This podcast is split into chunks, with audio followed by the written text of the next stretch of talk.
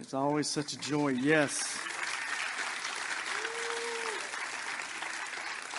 To be in the house of the Lord. Hey, let me give you a real quick announcement. Do not forget that this Wednesday night there is no evening dinner and no evening service. If you show up Wednesday, well, you'll be by yourself and you'll be fasting as well. So uh, just know that that uh, we we always take the Wednesday night off before Thanksgiving because we want you to enjoy that time with your family and your friends.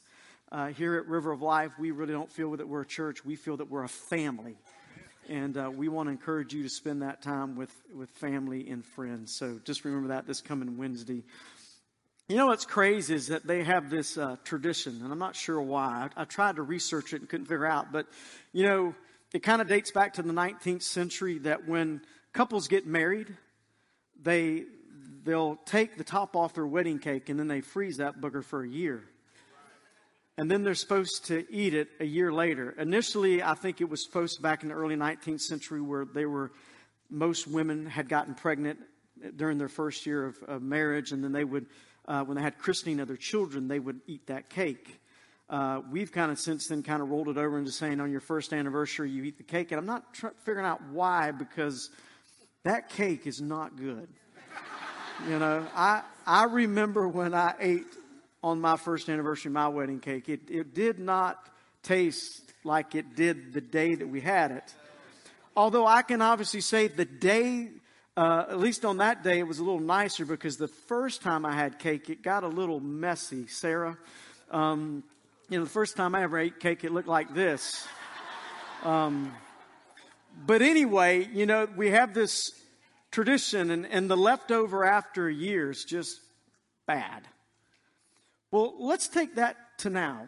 Could you imagine for me, you know, Thanksgiving is Thursday, and a lot of us have traditions at Thanksgiving. A lot of us will have family and friends come over, and, and we've done this for years. Like you may be responsible for cooking the pies or the cakes because you are the perfect pie and cake maker. You know, or you may cook the green bean casserole or whatever. Some of, like everybody has this thing what they're skilled and good at you know, and we look forward to Thanksgiving because we feed our faces till we're like sick as we can be, and it's great. But just just suppose this Thanksgiving, it's a little different. Let's just suppose you're going uh, to that person's house you normally go to, and what you forgot was that last year, because of COVID, they didn't have Thanksgiving. The problem is they had already made Thanksgiving meal ready. So what they did was they just froze it. And so now, as you come into the house, rather than smelling the aroma of that pumpkin or pecan pie, rather than smelling those rolls or the turkey cooking, you don't smell anything. And they say, Welcome. Hey, I'm so glad you're here. You know, I was thinking we do this every year, and I just wanted it to be easy this year. I had this left over from last year, so we're just going to have leftovers. How would you feel about that? You feel cheated, wouldn't you? You, you would feel like second rate, like you've been undermined because you were waiting on that fresh baked turkey, that fresh baked pie. But you know what? Sometimes you and I do that exact same thing with the Lord. We give him our leftovers. We give him our second best rather than giving him the best. And so the title of my message this morning is No Leftovers you have your Bible, turn with me to Genesis chapter 4. Genesis is the very first book in the Bible. And we're going to read a story this morning where two men came to worship the Lord. And both men had completely different outcomes on this experience. And it was all based upon how they worshiped the Lord. Genesis chapter 4, Verse 1 says this Now Adam knew Eve, his wife, and she conceived and bore Cain, and said, I have acquired a man from the Lord. Later, she gave birth to his brother and named him Abel. When they grew up, Abel became a shepherd, while Cain cultivated the ground. When it was time for the harvest, Cain presented some of his crops as a gift to the Lord. Abel also brought a gift, the best portions of his firstborn lambs from his flock. The Lord accepted Abel and his gift, but he did not accept Cain and his gift. And this made Cain very angry, and he looked dejected. Why are you so angry? The Lord asked Cain. Why do you look so dejected? You will be accepted if you do what is right. But if you refuse to do what is right, then watch out. Sin is crouching at the door, eager to control you. But you must subdue it and be its master. So here we have a story of two brothers. One is a gardener. The other one's like a herdsman slash hunter. They grow up in the same house, are taught the, the same rules, and now it comes time to worship the Lord at their yearly harvest. And we have two different approaches from two brothers. One turns out very well, and one turns out bad.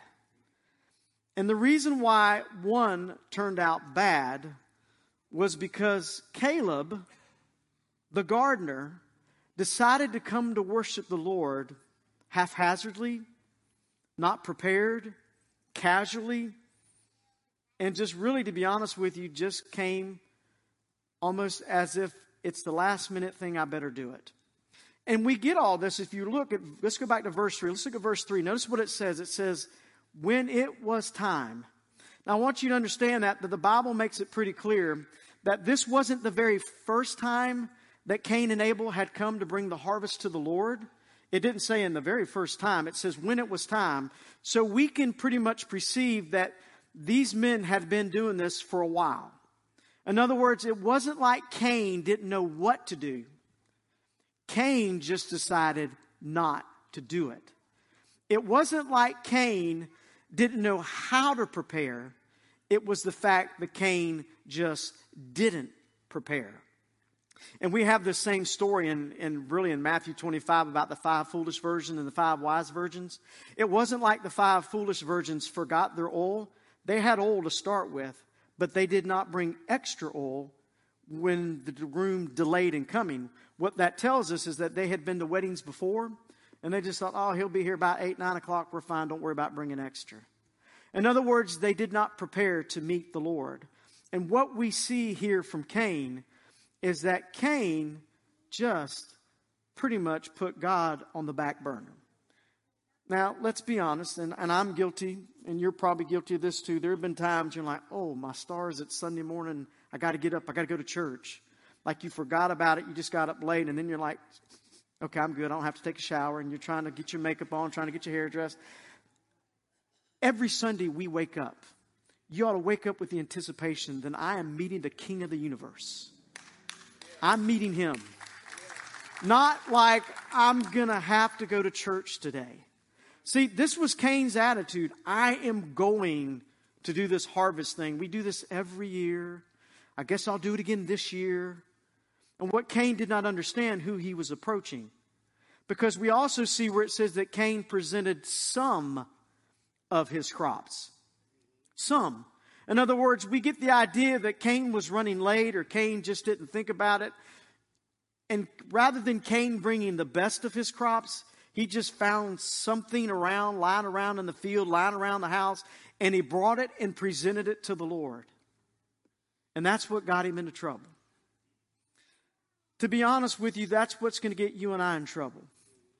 When we decide to put God in second place in our life when we decide that God's going to be the leftover. I'm always amazed of how hard people will work to go out on the weekends, how they prep, how they prepare, and yet they spend none of that time preparing to meet Jesus on Sunday morning. Now, listen, I am so thankful you're here this morning. And maybe you got up out of bed late and you made it here. Thank you, you're here. But I hope and pray after this morning it'll never be that way again. I hope and pray that you will not take the attitude of Cain. Because what we need to understand this morning, when we take that attitude, when we take that lifestyle, when we start following that process, nothing good will happen from this. We get this from him.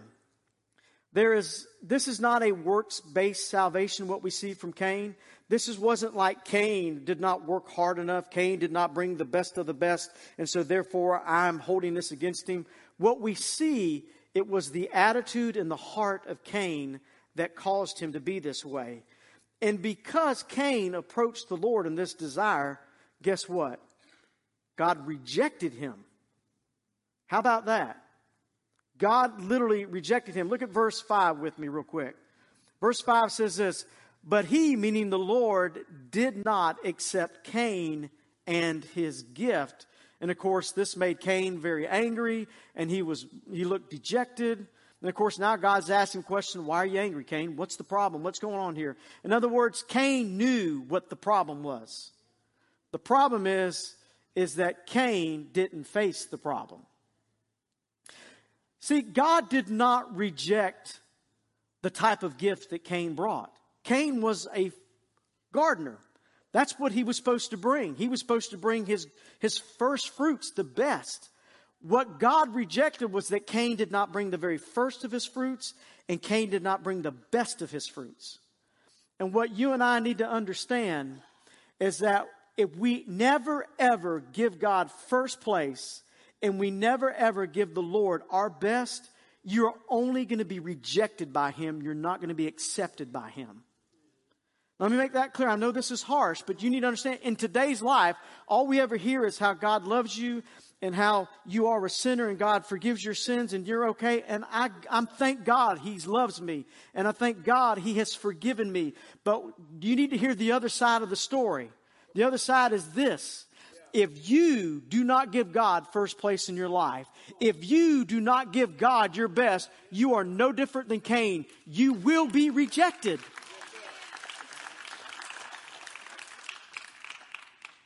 It's just that simple. I don't understand why Cain was mad.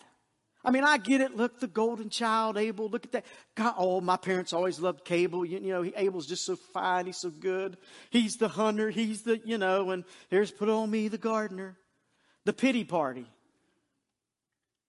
The only reason why Abel was the golden child was because Abel did what God asked him to do. Listen, children, if you want to become the golden child in your home, obey your parents. It's, it's not, this is not a revelation or a revolution. It's just simple facts. When you obey mom and dad, life really gets good. I mean, that, that's all he had to do. If Cain would have obeyed the Lord, he wouldn't have been in trouble. But notice, because Cain did not worship God the way God needed to be worshiped, and then God rejects him, Cain gets upset with the Lord. Now, this is what really baffles my mind. God, I'm mad at you. God, I'm angry at you. I'm angry at my brother. Why, Cain? I mean, think about that. Now, some of you are, live this same lifestyle today. You're mad at God, you're mad at the world, and you're mad at everybody. You know why you're mad at God, mad at the world, and mad at everybody? Because you're not doing it the right way. Just that simple. What, what really blows my mind about this story is that Cain is mad at God, and really, Cain should be mad at himself. The Lord should be mad at Cain because Cain did not do it the way God asked. And God never asked Cain to do something above and beyond his means. All he said was this Listen, Cain, when you come to worship me at the harvest, all I'm asking you to do is bring me your first fruits and bring me the best of your first fruits. That's it. God never asks you or me more than what we can give. All the Lord will ever ask of you and all the Lord ever asks of me is to give us, give him our best. That's it. Nothing more, nothing less. We read a story in, in, in Mark chapter 12 about this poor old widow lady. And she brings two coins or a mite. And all the rich people are going like, look at this poor, pathetic woman. That's all she's bringing? And then Jesus replies, she has given more than any of you because she's given her all. That's it. The question for you and me this morning is, are we giving our all to Jesus? Listen. Have you ever driven a car that's not running on all its cylinders quite right, or one of the injectors are clogged and it's kind of sputtering? That'll drive you crazy. Or, ladies, have you ever tried cooking in an oven that only one of the burners work? Maybe the top one's burned out and just the bottom. Boy, that's a nightmare in the making. So, why is it that you think your life is going to be indifferent when you're trying to run your life, live your life, without the Lord of your life in your life? It's the same concept. You're going to be spitting and sputtering the whole way. That's it. That's what happened here. Simple rule. Cain, if you will just give me your best, buddy, I will take care of you. I'll love you. I'll protect you. And Cain did not do that. And when you and I do not give the Lord our best, we are going to be in big trouble. Just simple. The outcome will never change. If you don't hear anything else this morning, hear me on this. If you decide to live your life and run your life and place God out of your life or on the back burner of your life, your life will end in an eternal hell. Period. Because if He's not first, and if you're not giving him your best, then you're in trouble. Period. You know why some people don't like going to Thanksgiving? Uh, you hear people all the time say, you know, I got to go to Thanksgiving. Those family members that I have, oh my stars. Pastor Chuck, you don't know what I have to deal with with these people. They're thinking the same thing about you. It's, it's no different. So let me tell you how this Thanksgiving can be completely different to you. Because I know why your Thanksgivings are that way. You know how I know that? Because I've been in that place where you've been in, and I've done this thing that you've done, and I realize I am a sinner and I'm wrong, and Lord, forgive me. Because I haven't given my family my best. Listen, give your family your best this year regardless of how ugly they are to you, regardless of what they say to you, if you will give your family your best this year, when Thanksgiving is over, you're going to leave with a smile on your face to one, thank you, Lord. I, I feel better. I've given my best. I wish they would have given their best, but that's okay, Lord. I've given my best. Give your best. That's it. That's all you have to do. And let me tell you what, if you'll just give your best, things are going to be completely different. That's what Abel did. Abel gave the Lord his best. Look at verse 4 real quick. It said, Abel also brought a gift, the best portions of the firstborn lambs of his flock. What separated Cain from Abel was that Abel gave God his best. Abel gave God first place. That's what separated him. You know, if Cain would have approached the Lord with the first fruits of his labor, and Cain would have gotten prepped and ready to meet Jesus, we wouldn't have had this story in the Bible. Wouldn't have been there. But Cain, rather than doing the right thing, did the wrong thing and it cost him. His brother, on the other hand, did the right thing. And God accepted him. One of the, uh, the greatest quotes I think my dad has ever given me, my earthly father. And I've never forgotten this. I can remember this as a young child. This is what my dad used to tell me all the time. Whether it was a report card, whether it was, you know, sports, it didn't matter what it was. My dad would say this If you gave me your best, I'm proud of you.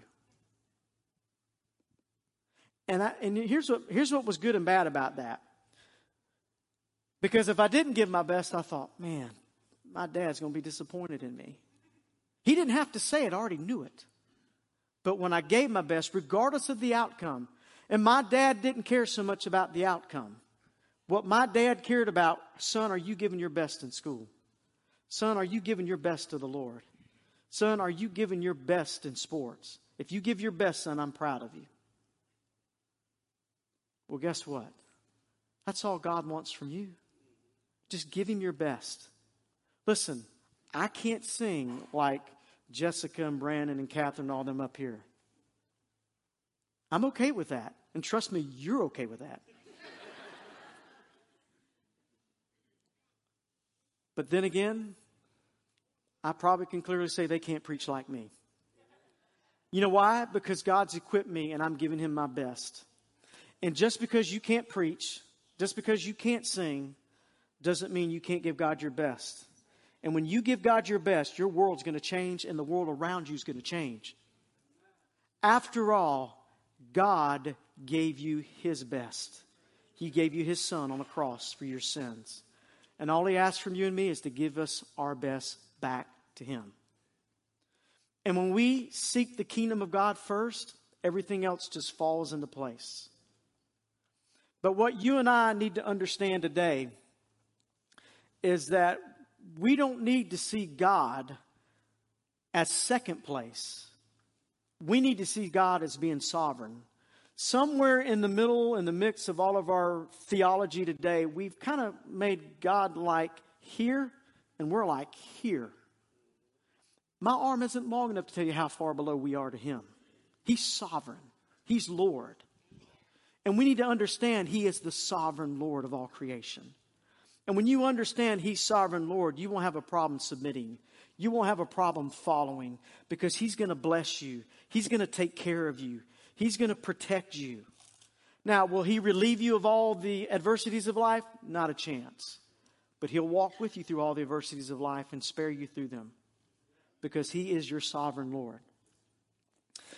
Two weeks ago, I had a lady come into my office and she said, I need help. She said, I'm, I don't have any money. Uh, I've left my fiance. I've got two kids. I'm in school. I'm trying to make things work. She said, I just need enough money to get through the week. I need enough of an electric bill to be paid.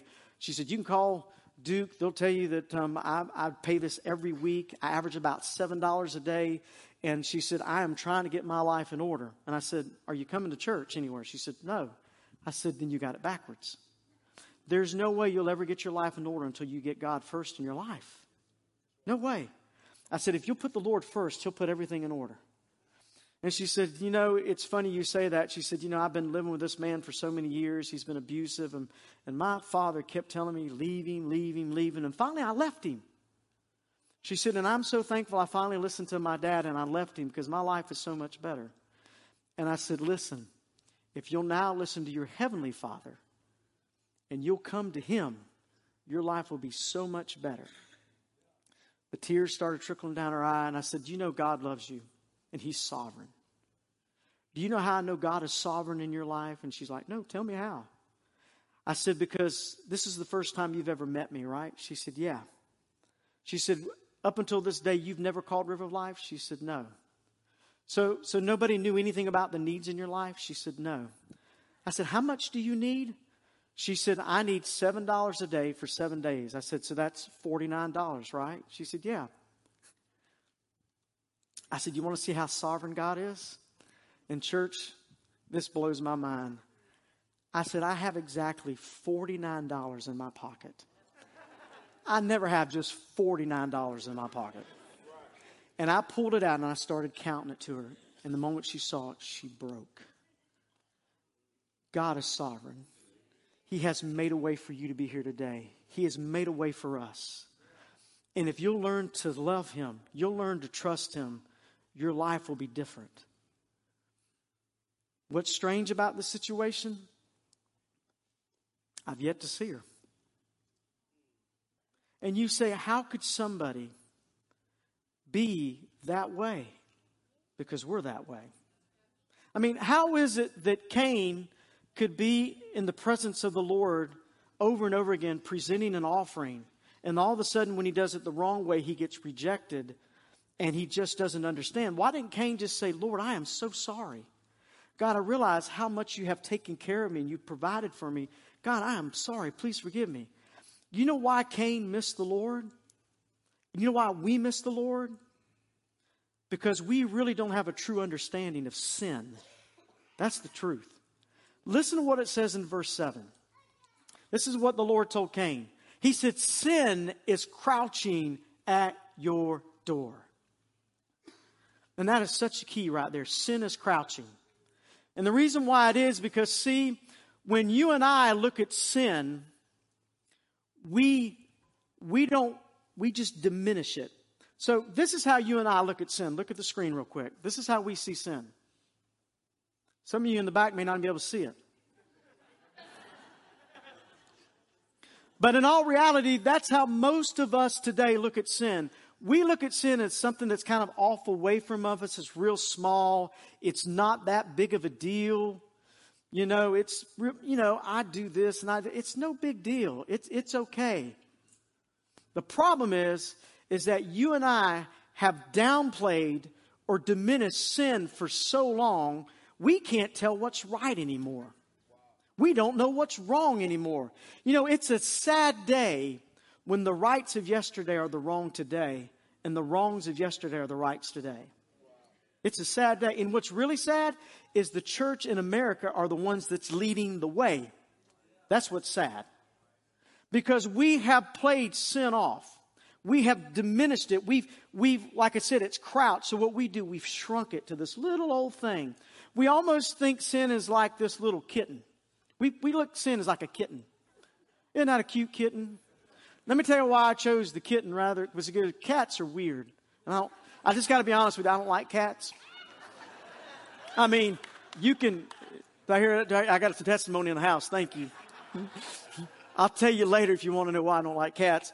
But you can be petting this little cat, and all of a sudden it'll just reach up and claw you. Your dog will never do that to you. Only your cat.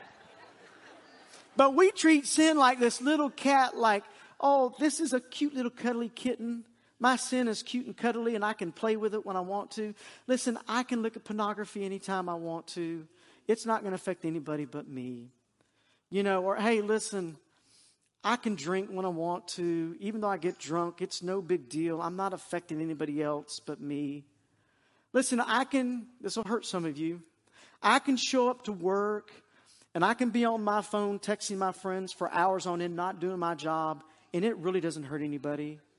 You're stealing from your boss, is what you're doing. That's what you're doing. Go to work, do your job. But see, now we don't look at that way. Oh, no, it's different.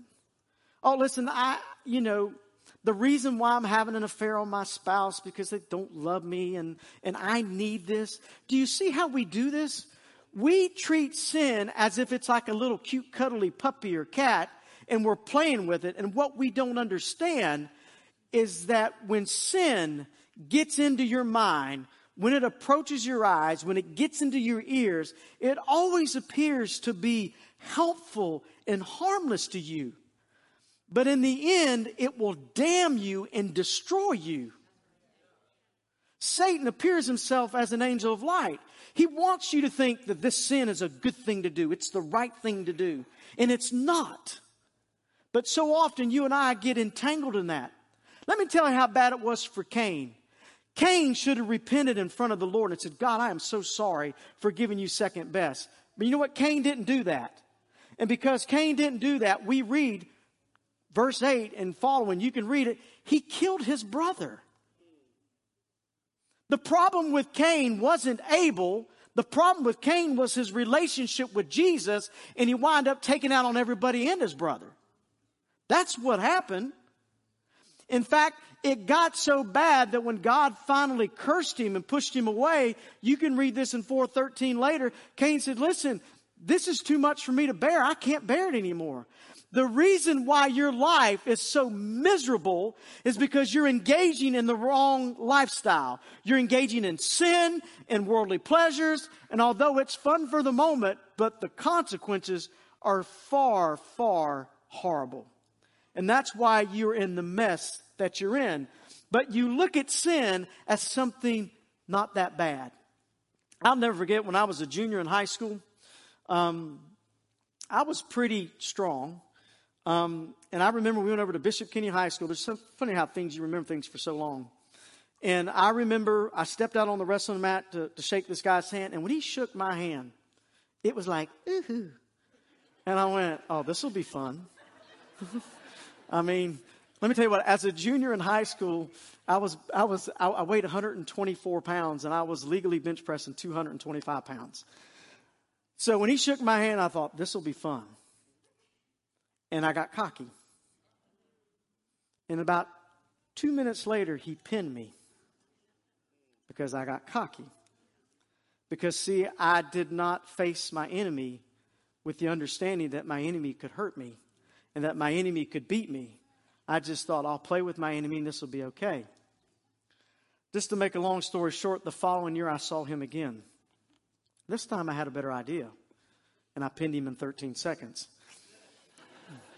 But what I learned, but what I learned was that so often we treat sin casually, like a puppy, like a kitten, thinking we can pet it, we can tame it, we can use it. And what happens, we see sin as this cute little kitten or as this little thing that's off to the right. That's how most people see sin. Think about that. When's the last time you've been to a funeral and somebody has lived the most awful life ever and they say, you know, he was a good man? Because that's how we think it is. We don't really see it for what it is. And we need to learn to see sin for what it is. It is destructive in your life. It is damning in your life.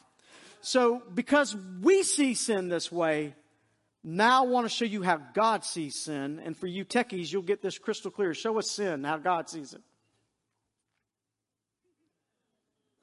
Whenever you get the all caps exclamation points, that means what? They're screaming at the top of their lungs, letting you know this is, this is how God sees sin. God doesn't see sin as this little cute mishap you had. God sees sin as you severing your relationship with Him. And He's broken because you've severed your relationship with Him. That's how God sees sin. Although you may think it's cute and quaint, it's damning and hurtful and harmful to you, and it's heartbreaking to the Lord because He sees sin in a whole nother light. How do I know that? Well, just ask Cain's parents. All they did was disobey God one time. Just pulled this fruit off the tree and ate it and got, not only did they die spiritually, they died physically and they got kicked out of the Garden of Eden. We read in Joshua chapter 7, this guy named Achan, he was uh, one in the, in the army of Israel and they went and destroyed this land. He's like, look, man, I know God told us not to take these gold idols, but nobody's ever going to miss these. And he tucks them under his robe they're small. They're not that big. Not a big deal. It's just small, you know, because our sin is small. I mean, after all, I'm not a serial killer or a pedophile. All I'm doing is lying to people. All I'm doing is being lazy at work. What's, I mean, there's, there are mounds of difference. All I'm doing is just stealing these few little things. Wind up killing 36 men as well as himself. How about we go to the New Testament in Acts chapter 5, we have a story about a couple named Ananias and Sapphira. They sold some land, and all they did was lie. They just lied about how much it, they sold it for. They died. And then there's this story about a man that I read that he was like successful in everything he did. I mean, this guy, if he touched his hand on it, it turned to gold. I mean, he was popular with the women. I mean, everybody just thought he was it. I mean, everybody looked up to him. This guy was it. Well, he had a neighbor, and his neighbor had to go out of town on business for some months. And so the neighbor leaves. Well, one day, he's just out in the backyard, paying no mind, and all of a sudden he noticed the neighbor's wife. And don't ask me why she was taking a shower naked outside, but she was. And he saw her. He thought, dude, man, well, he's out of town. I mean, after all, this is it's a one night stand. What's the big deal? So they have a one night stand. Well, guess what happens? She got pregnant. He's like, uh oh, she's pregnant. How do I explain this? so he calls his buddy, says, Hey, buddy, you probably want to come on home. So his buddy comes home and then he says, Hey, listen, I know you've been away for a while. Have a good night with your wife. But see, his buddy made an agreement with all of his other friends. When I go out of town to do my business, I will not have relations with my wife. So he wouldn't. He thought, man, this is not good. I'll get him drunk. And that, that he, you know, he gets drunk. He'll probably do it anyway. He gets drunk. He wouldn't do it. So then the man panics. He says, what am I going to do? I know what I'll do. He just writes a note. He says, hey, when you get back to business, hand this to your partner, okay?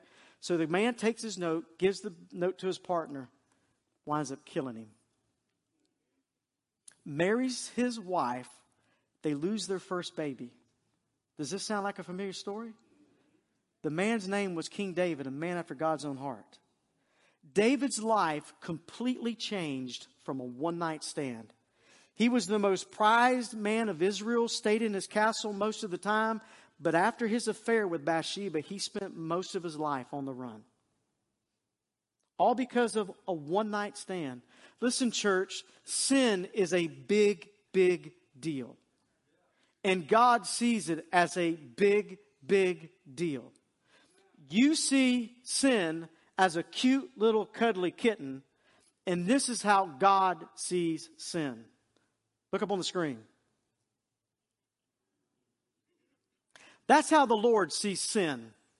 Could you imagine walking out in your backyard and having him in your backyard? Listen, the other night, my beagle goes outside and she's making this weird sound I've never heard before. I'm like, what in the world is wrong with this stupid dog? And then I open my gate and lo and behold, there's a bear out in the field. I'm like, oh, I get it. There's a bear. We, we get the picture now. There's something going on here. God sees sin like this lion. You know how I know that? Because 1 Peter 5 8 says this Stay alert, watch out, your great enemy, the devil, he prowls around like a roaring lion looking for someone to devour. See, sin is not some cute, cuddly kitten, church. Sin is a roaring lion waiting to devour you. And the longer you play with it, the longer you're around with it, the worse it's going to get. I don't care if you think it's a pet or not. I'm, I'm trying to remember the name of the, the, uh, the two magicians that had the, the, the tigers. Siegfried and Roy. Remember, he died because his tiger turned on him after many years. Trust me, live in sin, it will destroy you. Follow sin, it will turn on you. And worst of all, the God who loves you will probably more than likely reject you unless you come to Him asking for forgiveness and asking for His salvation in your life. We have to learn to understand that sin is a big deal. Our world will tell you it's not a big deal, but it's a big deal to God. And it needs to be a big deal to us. And so today I want to encourage you. I want to challenge you that if you're in the midst of sin right now, you're destroying your relationship with the Lord and you're destroying the relationships around you. And although you may be getting away with it right now, God's just trying to be merciful to you. It would be wise for you to say, you know what, God, I am tired of trying to figure out life. I'm, tired, I'm tired of being mad with the world. Lord, I am just tired of being fed up. Why don't you come to the Lord and allow Him to make it right? It's just that simple. I get a phone call this past Thursday, and uh, I was told that hey, Renee, our secretary, said, Hey, Brother Chuck, somebody called and says they want to get married. Can you call them back? I'm like, Okay I'm thinking this is kind of weird because we always do marital counseling and those things of that nature. So I, I called the person back and said, Hey, this is Pastor Chuck, and I hear you want to get married today? And the person said, Yes, today.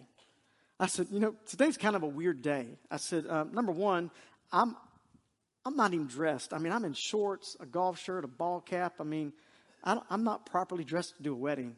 I don't care. Listen, I'm, I'm I'm only going to be in the office for another hour. We can be there soon. Pastor Chuck, we need to be married today because we are tired of living in sin.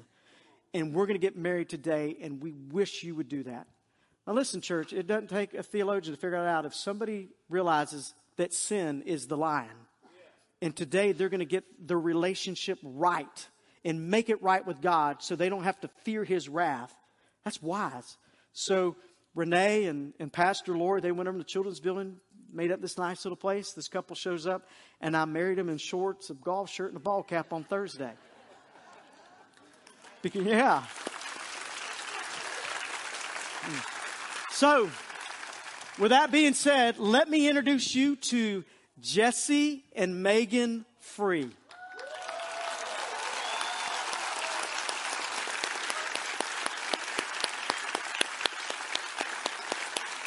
Yes.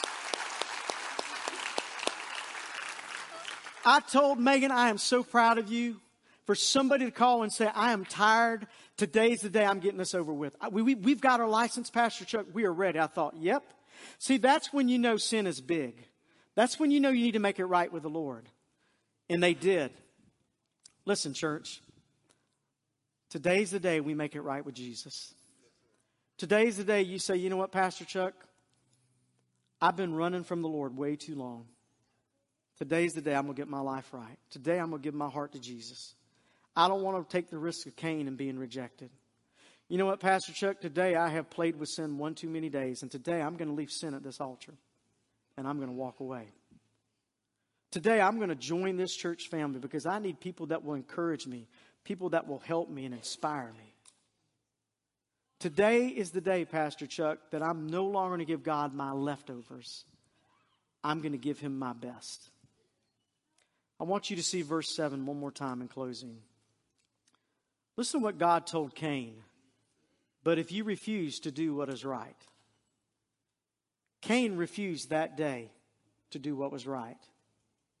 And his life spiraled way out of control. God gave him the invitation right then and there. And, and Cain blew him off, and it cost him his brother's life and his life. Today, are you willing to take that risk as God is reaching out to you today to say, listen, today's the day we lay sin at this altar? Today is the day we no longer are going to be stealing from our bosses at work. We're going to work. Today is the day that we're no longer going to be lying to people. We're going to tell the truth. Today is the day that we're no longer going to be seeking for, for drugs and alcohol because we know that Jesus is the answer. Today is the day that I'm going to leave my anger and all of my frustration at this altar because I realize it's nothing to do with the world. It has to do with me and my relationship with the Lord. See, that's this day. And the Lord's going to give you an invitation right now to do that. Will you be willing to listen to Him and let a burden be lifted off of you so when you do that, the Lord will accept you? All God wants you to do is say, Give me your best. Do what Abel did. Say, God, today I'm giving you my heart. God, today I'm giving you first place in my life. And, and Lord, I'm not sure how I'm going to overcome this, but I know you're going to help me. Lord, I'm not sure how to deal with this, but you're going to help me. God, all I know to do today is give you my heart, give you my life. God, today I'm going to give you first place. And when you do that, your life will drastically change. Father, thank you for your word. Lord, I sometimes I don't like to read these things, but I know it's for my good. It's for our good. I pray today, Father, for every person within the sound of my voice, that today is the day that we see sin as a lion. Today is the day, Lord, that we will place our faith and our trust in you. Today is the day, Lord, that we're going to give everything over to you and we're going to put you first in our life. Listen, if you've never given your heart to Jesus, it's just this simple. Just repeat after me. Just say, Dear Jesus, I'm so sorry for not loving you the way you love me. Today, Lord, forgive me. Come into my heart and change me. God, today release me from those things that are weighing me down. God, today free me from all the addictions that I have. Lord, today I give you my life. I'm placing you first so that my world will change. Father, thank you today for for your word. Thank you for this message. And I pray right now that souls will be saved and lives will be changed. In Jesus' name, amen.